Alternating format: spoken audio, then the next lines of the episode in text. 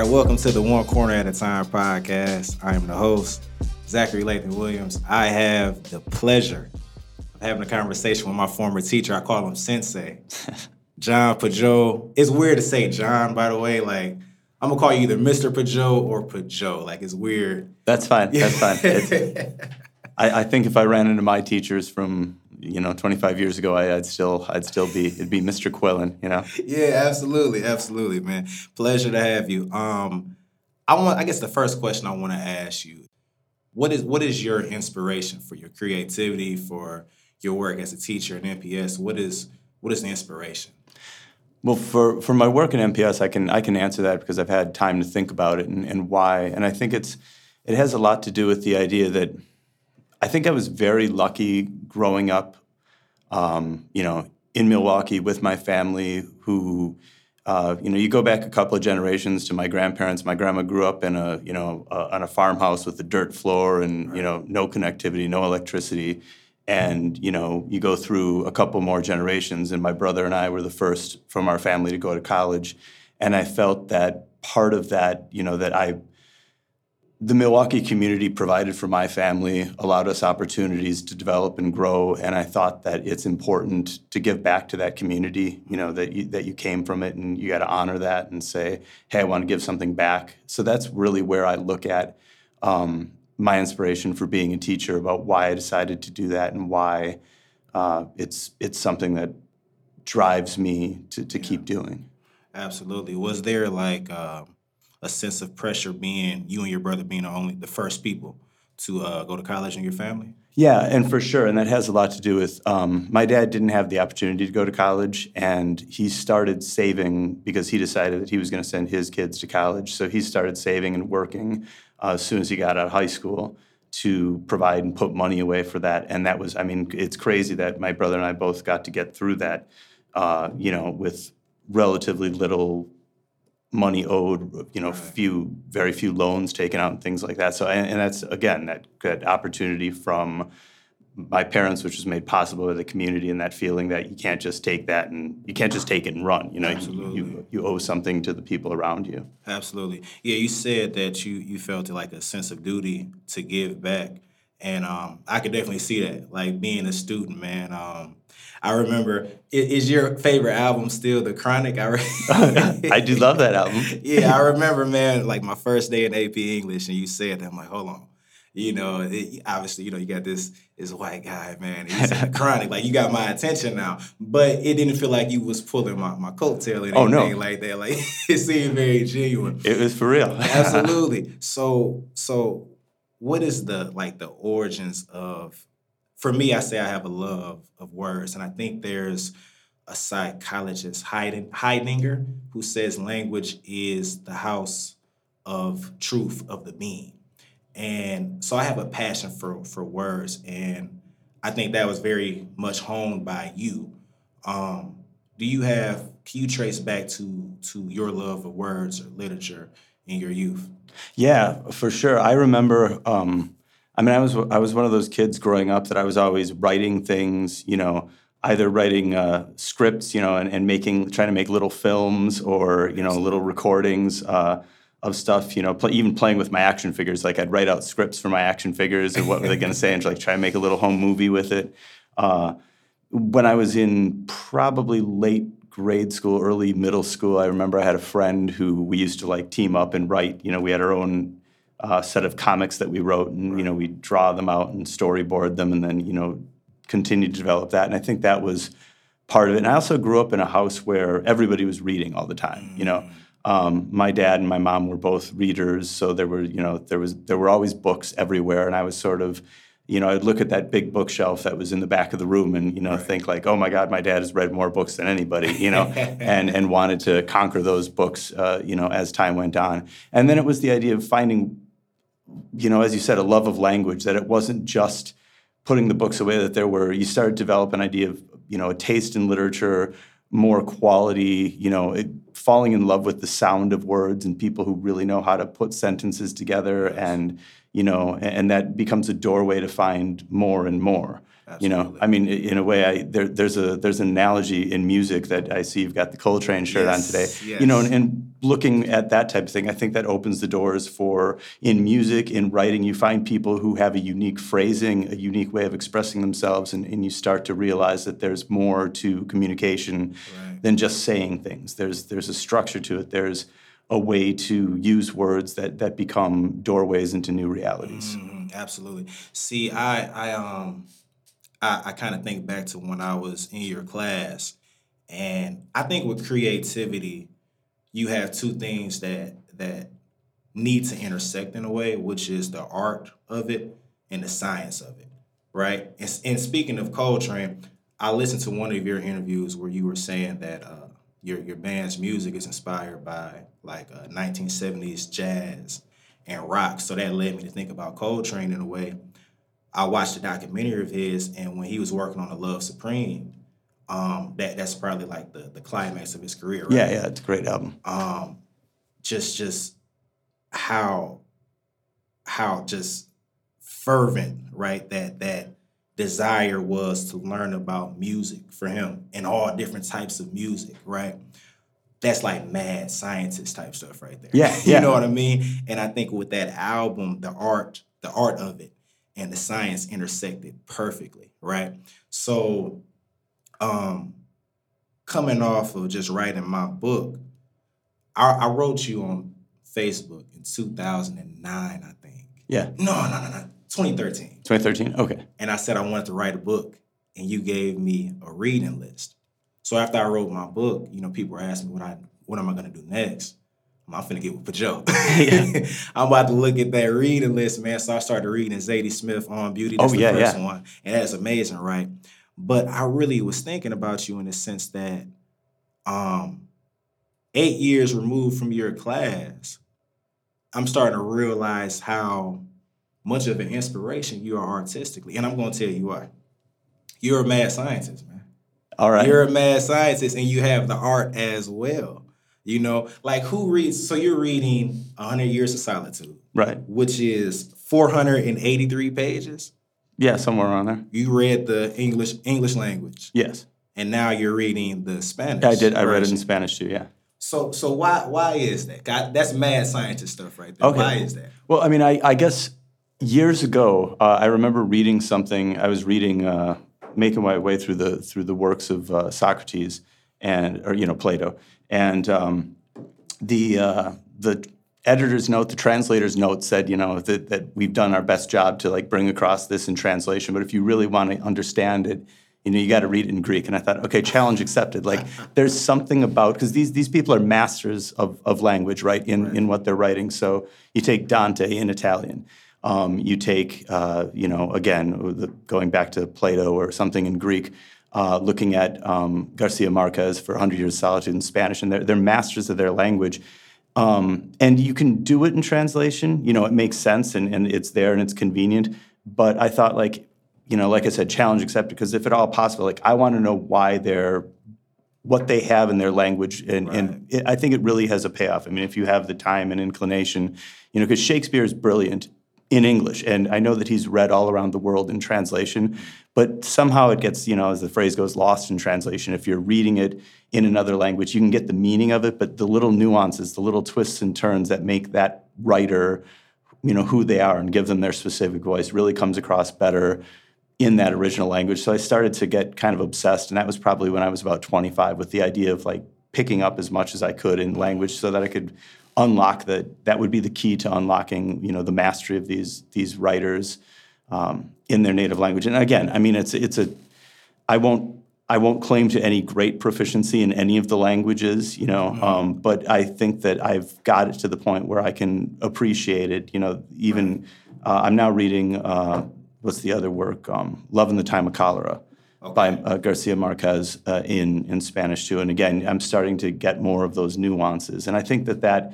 I mean, I can't recommend it for everybody, but I think anybody who does, you know, is bilingual or multilingual, they'll say there's a reason why these people are doing it. I mean, it's like, you know, Coltrane was probably a better piano player than I am, you know, just, but I mean, you want to listen to him on, on sax because that's what he does, you know what I'm saying? Right, Um, absolutely. so yeah, to mix, to mix the analogy of music and literature, you know, it's, Yeah. it's art and I think that's what it is. Absolutely, yeah. And continuing with the music and literature, um, I listened to the various Small Fires album, man. Um, Heaven. Oh, yeah. That that that might be. I think that's my favorite song on the album. Um, I like um, I like Gravity as well. Thank you. You know, when I get married again, I want to dance. You gotta you gotta play that. I'll play that. I'll be there. at my wedding. So you begin heaven with saying, Sometimes when I close my eyes, I feel the Lord isn't there anymore. Searching out of the sea for the shells that will show on the shore. And then the last line you say, I keep losing track of all your secrets. Like what inspires lyrics like that? Well, that's the weird thing. Um, the I remember when I wrote that the the morning, like I remember I was I was laying in bed and I just thought literally, you know, if I when my eyes are closed, the room isn't there. It was like one of those weird half thoughts that you that linger from sleep or whatever you were thinking about. And then um, I kind of that was the germ around which everything else was kind of uh, generated. And then you know I kind of continued to pepper throughout that day, you know, little lines that occurred to me or, or thoughts. And I remember that other line about um, like uh, something. What is it like? Searching the heart of the sea from the shore, the shells that wash up on the shore. I remember. Um, I think it was Isaac Newton who said, you know, in the early days of science, he said that he was trying he was trying to figure out the secrets of the universe, but he felt like a man standing on the edge of the sea, picking up seashells and trying to figure out what was in the ocean. Uh, and and I, I thought that that was a really brilliant line um, and a, and a humble that that sort of humble perspective that I no matter what I try to do, I'm not going to have all the answers to everything. Right. And I think that that kind of leads into that third line that you brought up about the secrets that, you know, no matter what happens in the world, you're never going to plumb the secrets of everything you want to know of, of what's out in the world, of, of what's in the hearts of other people. So we're kind of bound by that, you know, uh, to, to work off a limited knowledge and, and do our best, you know. Yes, yes. But uh, yeah, I, I do. Th- thank you. I, I, I actually, I, I'm pleased with that song. That's one. Yeah. That's one I wrote that I thought, you know, that I. It was as close to realizing, you know, as an artist in any creative endeavor, there's a, uh, a per, there's a target you think you're trying to hit, Right. and you know, I think any any artist, any creator always feels like, oh, you know, you're a little bit off. It wasn't quite what you were trying to do. Right. But that's one where I feel I got as close as I'm going to get to what I was trying to say Yes, time. yes, you know? absolutely, absolutely. So in the second verse, I think, it, listen, man, it, I replayed this a few times. She said that it's gotten so bad we don't get out of the house anymore. You said, I tell her that's what the windows are for. Yeah.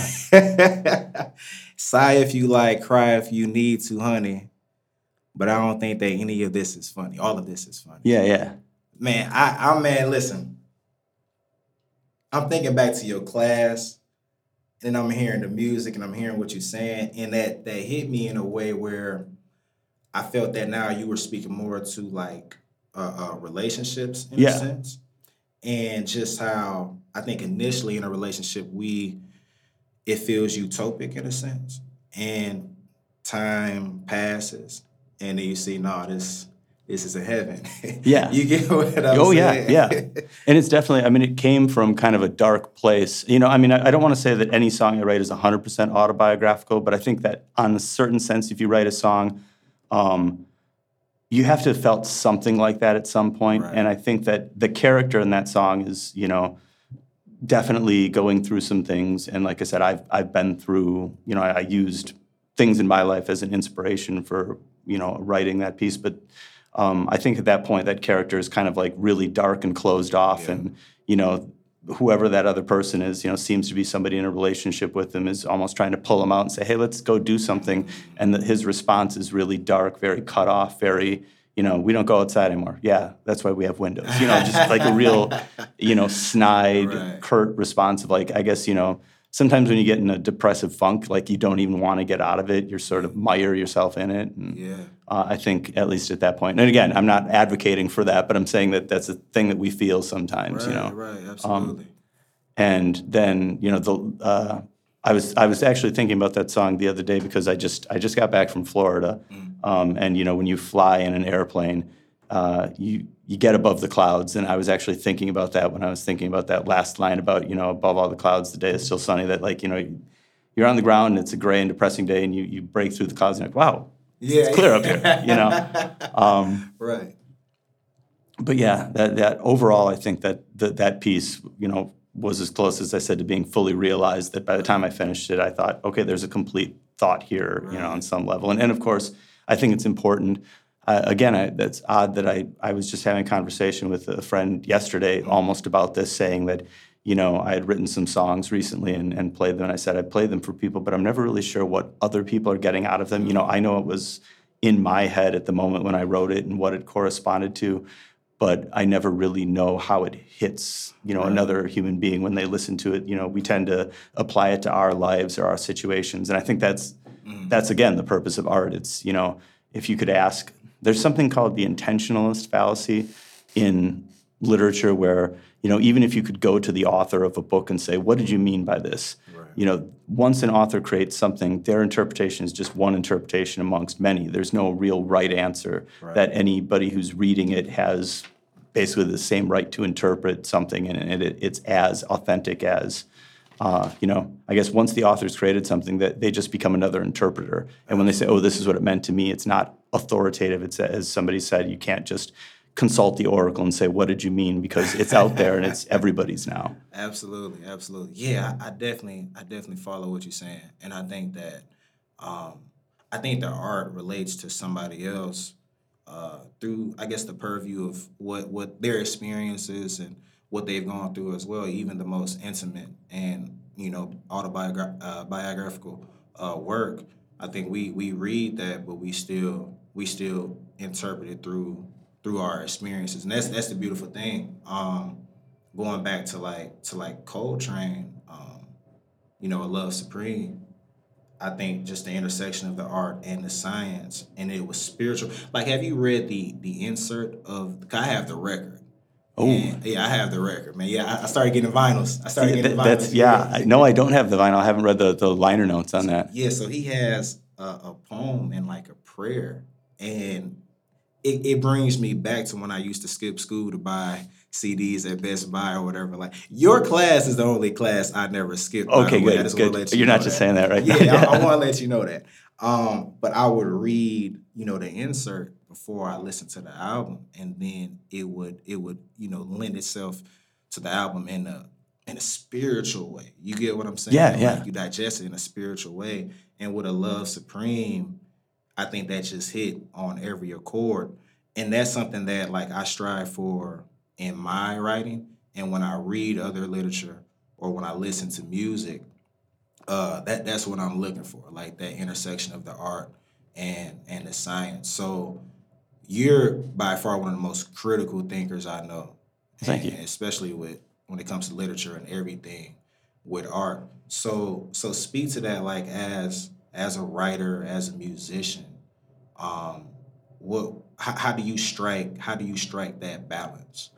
That's that's a really good question as well because um, all right so with a piece that I just wrote recently I'll have to play it for you after after all Yeah, this let's do that. um, you know I played it and I, I threw it down you know it was one of those like kind of on the moment inspirations. I you know wrote wrote a lyric quick and then came up with some chords underneath it and played it. And then I played it for my dad who as I mentioned is you know somebody who inspired me. And although he's not a musician he's got a really good ear. And you know I grew up um, you know, when I was a teenager, with a lot of guys, you know, I, I butted heads with my dad a lot, even though you know I loved him. But you know, I was growing up by that point in a single parent household, and it was just me and my dad and my brother.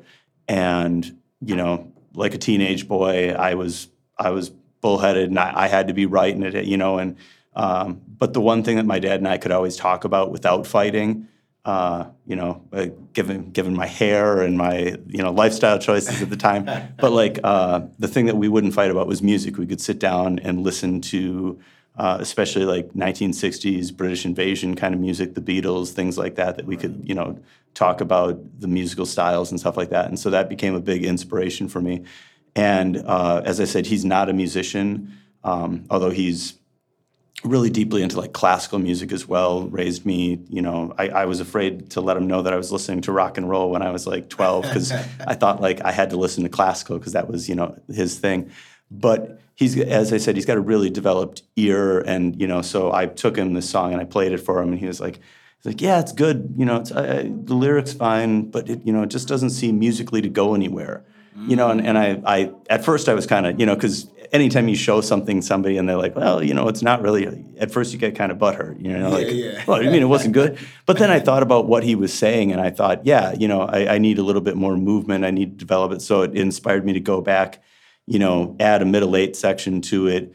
Um, you know, at the end, and this is coming around to answering the science of it, starting to draw back on the musical knowledge that I have, you know, about okay, the chords were straightforward. So what if, you know, to add something at the end, we start, you know, leaning on some suspended chords and some sixth chords to kind of increase the the color palette of the song as the as the, you know, as it moves through different parts of the song so that you feel some sort of development. And at the end I feel, you know, I did that. And again, that, that goes back to you know, when you first start playing an instrument or getting into music, it can be, you know, I look at like the earliest stuff that I wrote when I was, you know, 14 years old or something, Right, started right. playing guitar and it's all pretty kind of straightforward.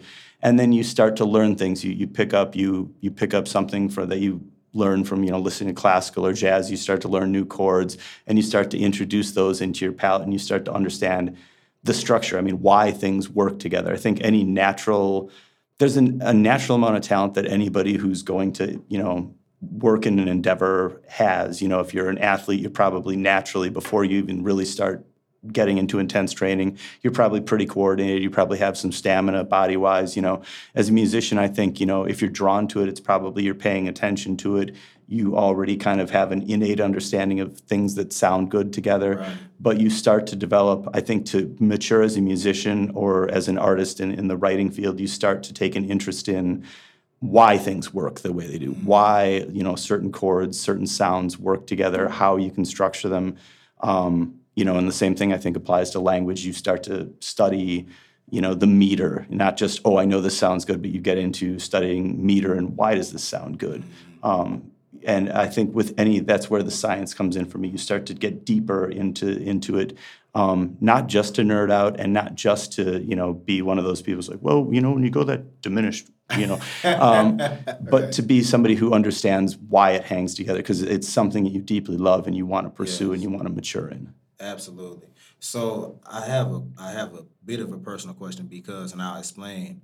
Um, you know, I, I'm a single father. You know, and I'm raising my kids. Um, what was it like growing up? Because we don't speak about that often. You know, Right. you often hear about my mom raised me alone, Yeah. but your father ra- raised you and your brother alone. Yes. Yep.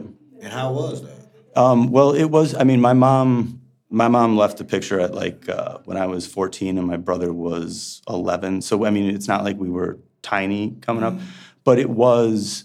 You know, it was something, and, and I feel it too. Like like you said, because the the narrative, and you know, I have mad respect for all the women who are out there, you know, raising their kids. I'm not trying to take away from that at all, but you're right that like the single fathers, you know, you don't hear about that as much, and Right. it, it's a different experience, I think. Um, and it, it it was there were difficulties you know i mean insofar as again being a teenage boy and there's that natural rebellion that comes in and you know dad's the authority figure. In fact now dad is the only authority figure. So it left as i said some we had to i guess we had to carve out spaces. Like that's what the music was about that we carved out spaces where it's like this is you know we're, we're, we might butt heads on other things but this is something that we can you know have time to do. My mm. brother for my brother i think it was more sports that he was more sports oriented so to this day like we get together and you know my dad and i might talk about you know music and this thing and that and then you know he'll i mean tomorrow's the 4th of july we're going to be together. My, i know that i know the dynamic. There'll be the you know dad and I'll talk about music and, and things like that and movies, and then he'll talk with Joe about you know the Brewers and statistics and you know. So, uh, but again, I think that's something that you know, um, as a single father, that he learned to do to carve that out and say, okay, this is the time, you know, and how I'm going to develop a dynamic where conflict doesn't have to come into it, and, and I don't have to be the authority figure at all times because I mean he was an authority figure and he was. Um, just just give you an idea of my dad, like I remember when I graduated high school and my friend Dan came over and he's like, "So I graduated, I can call you Dennis now, right?" And he's like, no. but you know, so I mean, he was he was still going to be that authority figure, and, and I needed that for sure um, because I, I was one of those kids who was going to push the boundaries if I could. But again, you know, I think there was a wisdom in, in you know him doing that and saying, "I'm going to find th- this these spaces that we can have. They're shared spaces, you know, and we can just, you know, be guys talking about things. Yeah. You know, You know, I'll tell you on a personal level that that helps me a lot because I, I think that um, um, as men, sometimes as single fathers, um, or father in general, yeah, I think oftentimes we might not be as in tune with the emotional needs of our children. And it Right. sounds like how he carved out that emotional connection, that emotional time was through music and, and books yeah, with you yeah, and with uh, sports with your brother. And I'm I'm starting to implement that now with my children. Like in the morning, um, my son, you know, he he like to grab the controller and Uh-huh. put on TV. I'm like, no, we're not watching TV. And that was like for a good week. Um, but he'll see me on the couch reading, you know. yeah, So slowly but surely, my oldest, you know, when she wake up in the morning, she'll grab a book, come sit near me. Then the middle one, you know, and now Junior finally, yeah, yeah. he's not reaching for that controller. He, he he's grabbing a book.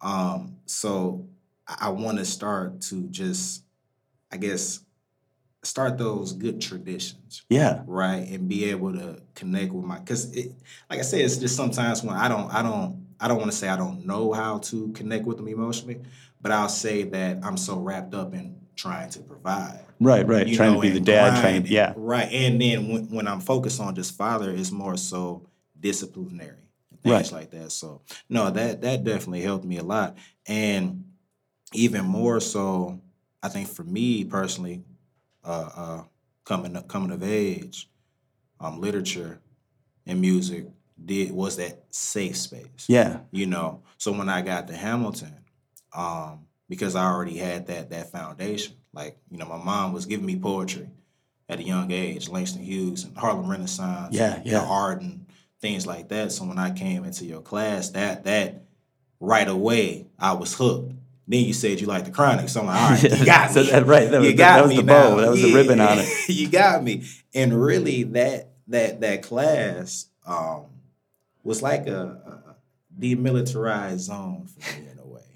You get what I'm saying? And it sounds like that that that art was the same for you at coming up. And Yeah. then I think you you carried that over into being a teacher, subconsciously or not, because I I felt that as your student. Well, that's good. Yeah, I- and I, you know, that's I don't know how much of it like, you know, you that I did on purpose by design, and how much was just like you said subconsciously. Like this is the way I was raised, so I tried to kind of bring that over. You Right. know, um, well, now I'm definitely going to be thinking about it now that you pointed it out that way. But yeah, I mean, I mean, I think there's definitely a connection that I I suppose that I did. If that you know, growing up and that was a safe space, and like trying to provide that for students to carry over, because obviously you're going to draw on everything. I mean, be it art or be it what you do for a living, you're drawing on your experiences and what worked for you. Right. Uh, and at the point, I guess when you come up against the wall where you're saying, "Oh, this isn't working for this person," or "This isn't connecting in this way," then then you got to kind of retool. Yeah. But um, yeah, I think that I think that's a, an astute observation from the, the student perspective. Yeah, I mean, I came into your class, man, a gangbanger. but the thing is, is that I I had um I had a dictionary in my pocket. I had a small dictionary in my pocket. So I was always in love with words, man, and being in your class, it was like, all right, I don't because I'll be honest with you, um, as as as black men, we we grew up um and we feel the pressure to project like a hard exterior Right. you know. And I won't say that I personally did it from a disingenuous uh, place, but it's it's it's what you know in that type of environment. And I don't want to blow that out of proportion. Right, Like, no. Just in a reckless environment. Like my mom loved me, my dad loved me. I have a dope ass family. Yeah, you yeah. know what I'm saying? But that's just kind of the pressure as as as black men and um being in that class, like I would show the bandana in my pocket. I wouldn't show the dictionary. You know, in that Uh-huh. class, I was able to put that dictionary on the table. You Yeah, know, right. You would say some words, and I fire something back at you. Yeah, yeah, and that's you know it. what I'm saying. And, and another th- important thing, that- I mean, you kind of brought up brought it up a little bit earlier with saying that your mom was out there, you know, gi- giving you, saying, hey, this is something you should read. So you come in with the perspective, even, again, social pressures aside, uh, deep down inside, you saw yourself as a reader. You saw yourself as somebody who was literate and wanted to. And again, that, that, I relate to that uh, because, like I said, growing up, watching my parents, as you're doing now with your kids, reading all the time, you know, it, you, I, w- I wanted to emulate that. I wanted to read all, every book on that shelf, you know, and, and so I, I knew what it was, and that that became, you know, see perceiving yourself as a reader, perceiving yourself as somebody who aspires to be literate. You know, that's that's half the battle right there. If you take, if, you know, if you put a kid in my room who already is curious about it, you know, they're gonna thrive. Right, absolutely. So, and that that kind of segs, segues into what I wanted to get into. You're you're boots on the ground. You're in MPS. You're a teacher. Um, what what do you think about the state of MPS right now? Because I, I think that it, there's some struggles, and the narr- that narrative is being pushed. I think when stuff like that happens, it begins to get a bit overblown, and people like the news doesn't get into the nuances of Right. education. Like they might see Hamilton as a whole as okay, the school is failing, but they don't look in your class, and that's what I'm saying. Like Hamilton, when I was there, Hamilton as a whole might have been failing. But in your class, I excelled in specific classes, and you know, uh, uh, Mr. Garrison that class, I excelled. So making it more general, uh, uh, MPS as a whole, what do you think of, of the state Oh, that's that's that's the million dollar question, isn't it? I- yes, it is. it's I'm going to start off and I'm going to sound like I'm dancing around the question, but hopefully I'll, I'll turn it around and get to uh, an answer. But I mean, it's a it's a complicated issue because there are success stories going on in MPS, and then there are you know there are those issues, you know, the difficulties, the, the failing schools, things like that that people put on there. Um, I and I, I agree that I think the news, you know, when when you hear it, most of the coverage seems to be about bad because you know nobody and I, I understand that's kind of the game because in news you don't report like everything is fine today you know? Right. uh, it's it's not what they're looking for. It doesn't sell copy. It doesn't get people to click on it you know? Um, so that's part of the nature of the beast is they can't write articles every day saying you know everything is going fine there are no problems uh, and it's it's not entirely true I think that I think there are systemic things in MPS that are difficult. Like I think that there are generally. I was just at a conference. I hope I don't get in trouble for this. Uh, that they were dividing the schools into three levels. There was the tier one schools, the tier two schools, and the tier three schools. And the tier three schools were the ones that are, you know, on the failing list, are in danger of whatever is going to happen if the state comes in, if they're going to reconstitute the school, if they're going to knock out the leadership and put somebody else in there.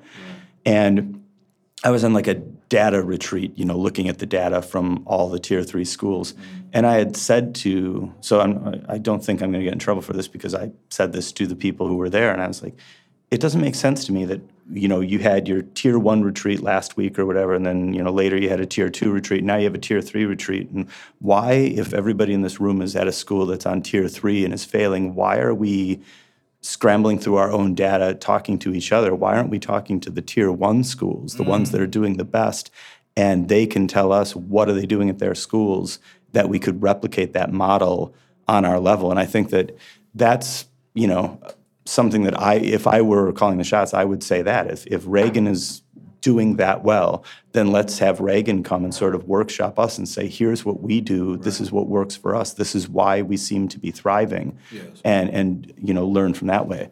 Um, so I think that's one of the ideas. Is I don't necessarily think that you know if if you got a room full of people who are all struggling with the same issues. Mm. I do think, I mean, I see on some level the logic of, okay, you guys can work it out, but I think that with anything, you know, you want to model what works best. And I think that that would be one step because I'd like to know what is happening at those schools that is that is working so well.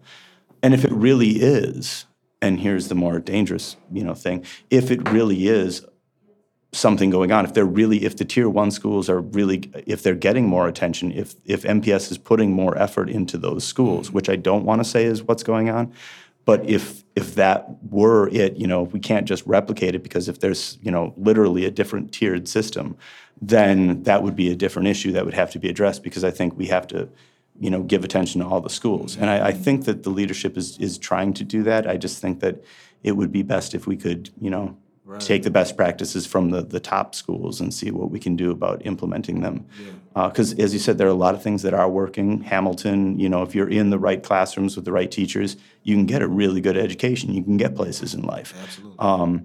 But the question is, how do we make that more universal? And how do we help those classrooms that are struggling get up to where they need to be? How do we get those students who are struggling where they need to be? You know, Absolutely. And see, I, I um I have a book club, you know, with uh, my mentor, OG Chris, that's Chris Terry. And um and we we're reading The Miseducation of the Negro. And it talks about, you know, the school system. And I, I was thinking about that because I think sometimes it's characterized that leadership is corrupt or incompetent in a way. I don't believe that. I don't believe that to be overwhelmingly true in a sense.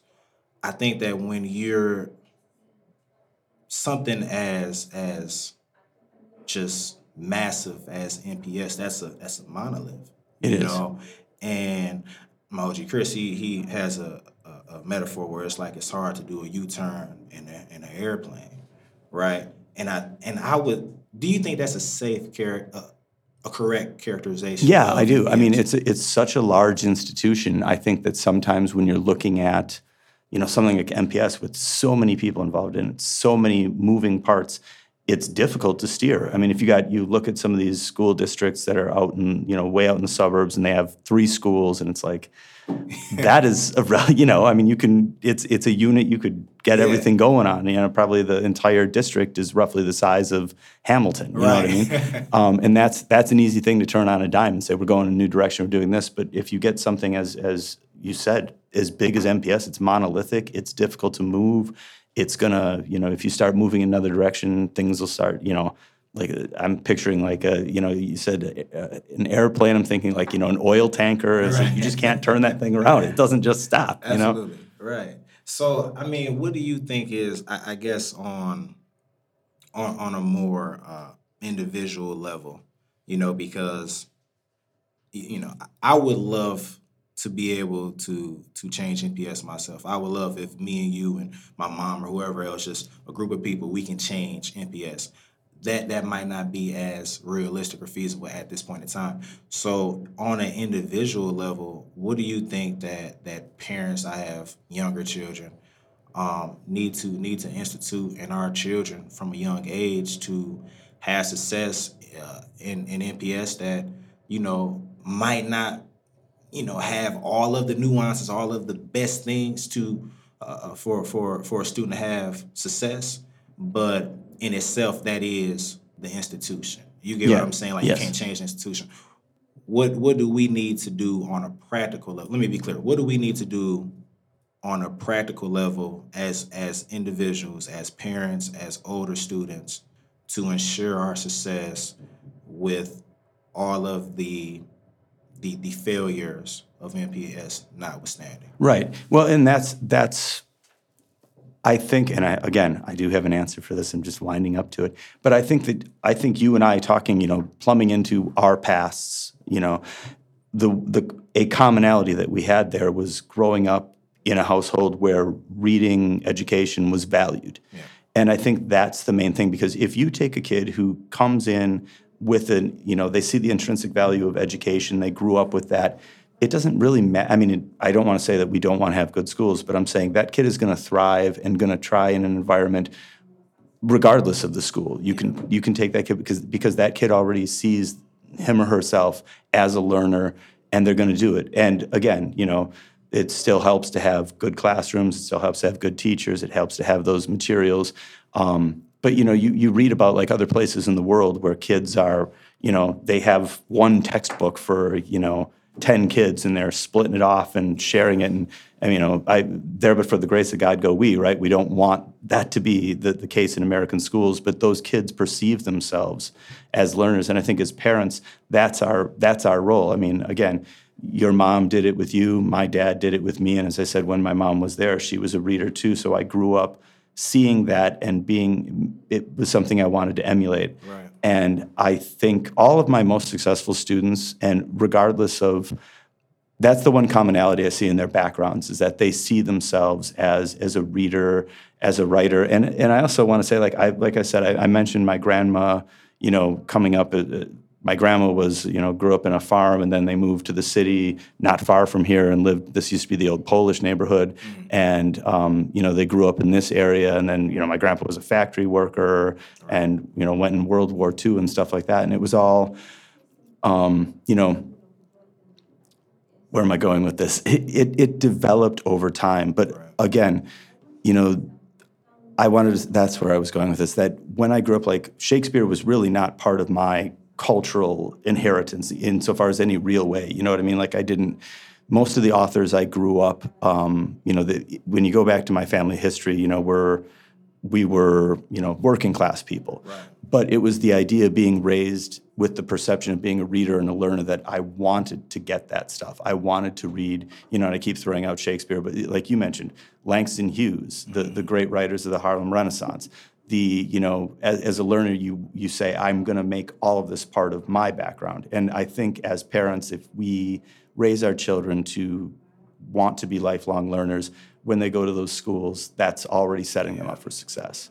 No, yeah, I definitely agree, man. I think you you explained that perfectly. You know, because it, it's true. Um, from from a I guess from an educational standpoint and just being curious, like my mother and my father, they they instilled that in me at a young age. So although you know I got distracted when it was something that I knew and I felt at home with, such as your class, you know, right away it's like I'm I'm focused. Like I might I might skip other classes, Right, but right. I'm not skipping this one. And I think even uh, um, as as a foundation, my my dad and my mom they they they raised me in a sense of natural natural consequences. Like I didn't get a lot of whoopings, especially as I got older, because they realized I was smart enough to to to make the right decision. So Right. You get what I'm saying? Yeah. To look at look at the facts and make the right decision. So um, I think that when we when we raise our kids to be students, it's like regardless of the environment, get what you need to get. You know, be kind of entrepreneurial in a sense where it's like I'm I'm getting this information to apply it so I can have a better life. You know, Yeah.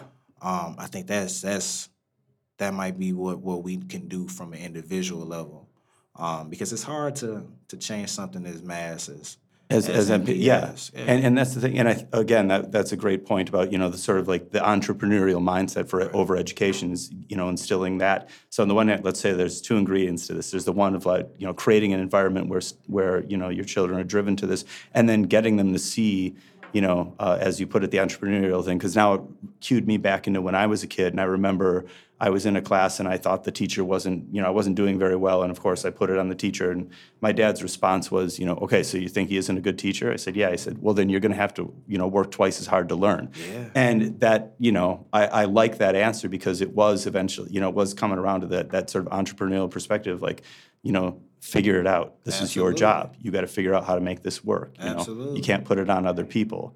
You know, you can't if you're running a business, you can't say, "Well, I can't open in this area." You know, I, it's like figure it out. Yeah. figure out how to make this work. That's absolutely correct, man. It's absolutely correct. I think that um I think it's about taking taking command. You know, just just all over your life, man. Be it education, be it entrepreneurship, be it, you know, your creativity, you take ownership of it and you gotta you gotta do the work. And what inspires me about you is the fact, like I said, you're a mad scientist, man. You're a mad. I really want to know how do you have the time, you know, to read something in Spanish? I don't sleep. No, Does that again? Because now, now I'm I'm asking from the standpoint of, of of a student, man, and not just in English, but in life. You know, you're a father. You have a beautiful family. thank you. How do you maintain? How do you maintain that balance? It is hard at times, and it's not always, you know. I'm gonna I'm gonna admit to a certain level of truth on this and say like sometimes I don't maintain the balance, you know, and and I find myself um, to steal a phrase of uh, Stephen Jay Gould talking about punctuated equilibrium. Like I'll go along and everything will be kind of fine, and then sometimes it's quite honestly through moments of crises that you know I have to find my, a new footing, establish a new normal. Um, so it's it for me. It's not always smooth sailing. You know, there have been definitely times in my life where I've gone through some things where things have happened. There's been an upheaval, and I have to kind of find my ground again. Um, and as long as I can find my ground, which thus far historically I have been able to find it again, Right. uh, you know, things have been things have been good afterwards. But you know, I think for the most part, um, that I I do try to carve out, as I said, time for certain things, or you know, I'm gonna, I just decide I'm going to make an effort. But I do have, you know. Um, uh, sometimes it becomes a driven by crisis mode and then you know i have to quickly figure out what's happening and what the landscape is Right. and, and i think that there's probably a lot of people who can relate to that you know things things go along at a certain pace and you get used to them and then you know there's there's something that happens that forces you to kind of reconsider things and then you find a way to move on and you know and again that happens in life it happens you know uh, over and over again everybody's life i think everybody goes through something like that from time to time Absolutely. So I, I always like to ask people, um, and as the last question, because I don't want to take up too much of your time. um, this is called one corner at a time. Yeah. You know, and um, I like to always explain. You know, um, my sister Akila. I asked her when she gonna change the world because she's one of the profound thinkers and just humans that I know, and she says one corner at a time. And I like to have people on that that I, I feel are very profound, very critical thinkers that can actually change the world one corner at a time. So I like to ask you. Um, I think you've actually already identified your corner. You're a teacher, yeah that's you know, but you also inspire through your music. You also inspire, you know, through through literature. So, what has your impact been so far? I, you know, and what what do you want it to be going forward um, for for the community? You know, for every student that comes into your class. Well, I mean, I think, you know, sitting here across from you, this is one, that's one of my answers right there is, you know, I get to watch, the way I test how well I'm doing is when I run into, you know, it's not the, I mean, I want the kids sitting in front of me to be happy and learning, but on the other hand, I always realize that I'm not just teaching you as a 16, 17, 18 year old sitting in front of me today. Right. I have to be accountable to that person who I'm going to be sitting across from 5, 10, 15 years from now. And, you know, hopefully, as have you as you've said to me, I, I made an impact on you, a positive impact in your life, and, and those are the corners that I'm looking to to round each time. That um, you know, if I talk to a kid who it's it's all fine and good and it's all very you know flattering when kids like me as you know, oh, he's a cool teacher when they're you know 16, but when I run into them and they're 26, I I want to get an answer that you know I, I inspired them, I helped them, that they use something from my class or something that I you know said to them outside of class, and that would be the the biggest way to measure. I think teaching there are certain things that you do in life, certain jobs where you get immediate feedback or certain tasks. You know, you know you did a good job when, you know, the quarterly thing goes up on your report in business, you know, and you're making Right. more money, okay, fine, you know. Or, you know, you won the game or whatever it is, or you sold X amount of tickets and you get this sort of immediate feedback of this is what success looks like in this field. I think teaching and parenting are two, you know, aspects where you can't really see the payoff until years later in some cases. I mean, sometimes it's immediate and you get that kid who's getting the grades and, and doing this, but there are other times when, you know, uh, and I'll be the first to admit from, you know, my perspective in high school, like I was not a spectacular student. I got a lot of, you know, you're smart, but you're not trying kind of stuff. and, and I, when I have run into former teachers, I like to say, hey, here's what I'm doing now, and I want to thank you. You know, there was one teacher, uh, I'll, I'll give him a shout out now, Mr. Kuhn, who uh, had me removed from my accelerated chemistry class because, you know, I wasn't keeping up. I wasn't getting the work in, I was falling behind.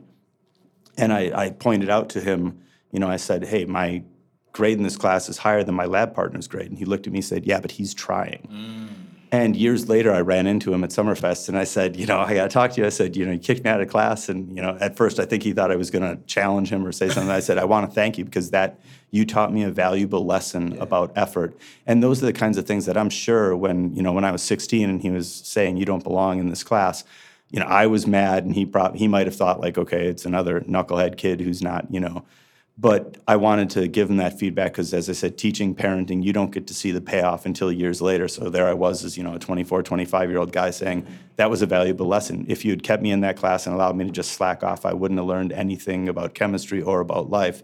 But because you said, you know, if you don't give me your best effort, then I don't want you in here, that made me examine myself. Maybe not that day because I was mad, but Right. later on I thought, yeah, you know, he was right. You know, Absolutely. Uh, man, that was yeah, man, that was profound, man. That was profound for sure. And I, I'll definitely tell you, man, um, you've had a substantial impact on my life, man. Um, not just creatively, but just as a father, as a man. Absolutely. You know, I've, I watched you from afar and then being able to still maintain contact with you, man, it's it's been a blessing in my life. I wouldn't have put out that book, you know, if you didn't say, hey, this is worth putting Yeah, out. yeah. It would have stayed on my laptop, you know. So I'm, I'm glad. I'm glad you consulted me because it, it needed. I think it needed to be out there. I think it's something that you know many people who are going through things who want to, and if they're not going through it, it's just people want to understand. You know, to me, the goal of reading is to you know I'm I'm stuck in this body. I'm stuck in this life. I can only experience this life and the different twists and turns it, it takes. But I can only go through it as me. Mm. I think in literature, it's the one opportunity where you can at least see what it's like to steer through this life through another set of eyes, in another skin, in another person's experience. And it's the closest you can never actually be somebody else, you know? But it's the closest you can get. And I think that literature has the potential to actually make you a better person. When I say literature, I mean the big picture, I should say arts in general, that, you know, it, be it literature, be it music, be it, uh, you know, even painting or, or uh, acting, it, it allows you to see another perspective of life. And I think that that has the potential to broaden your horizons, to make you feel more empathetic with other people. And, you know, ultimately, I, I think it can make you a better person if you allow it, you know. Absolutely. Uh, man. I enjoyed this, man. So did I. I, I gotta admit, when I, I was I was like, this is a cold interview. Like I don't know. I mean, I know you, but I'm like, I don't know what this is, what we're gonna talk about, what we're gonna, um, you know. But I, it, yeah, I think that uh, I felt by the by once we got a couple minutes in, I'm like, yeah, this is it's like it's like two two old friends talking, which it is. Absolutely, man. Absolutely, man. Listen, it's been a pleasure. Got to have you on again. Well, thank you, No, thank you. busy, man. Got to have you on again, man. Thank you for just the education started when I was 17 and still continuing now, man. For real. Thank you for your work in the community. Thank you. You know, It's been a pleasure to serve. yeah, absolutely, man. One quarter at a time with Paj- Mr. Pajot. Thank you. Thank you, sir. Thank you. Thank you all for tuning in. If you enjoy this podcast, please subscribe and share it with a friend. Follow us on Instagram at One Corner at a Time. Shout out to JT. I finally took your advice and got some theme music. Shout out to my brother Ron for producing it. One corner at a time.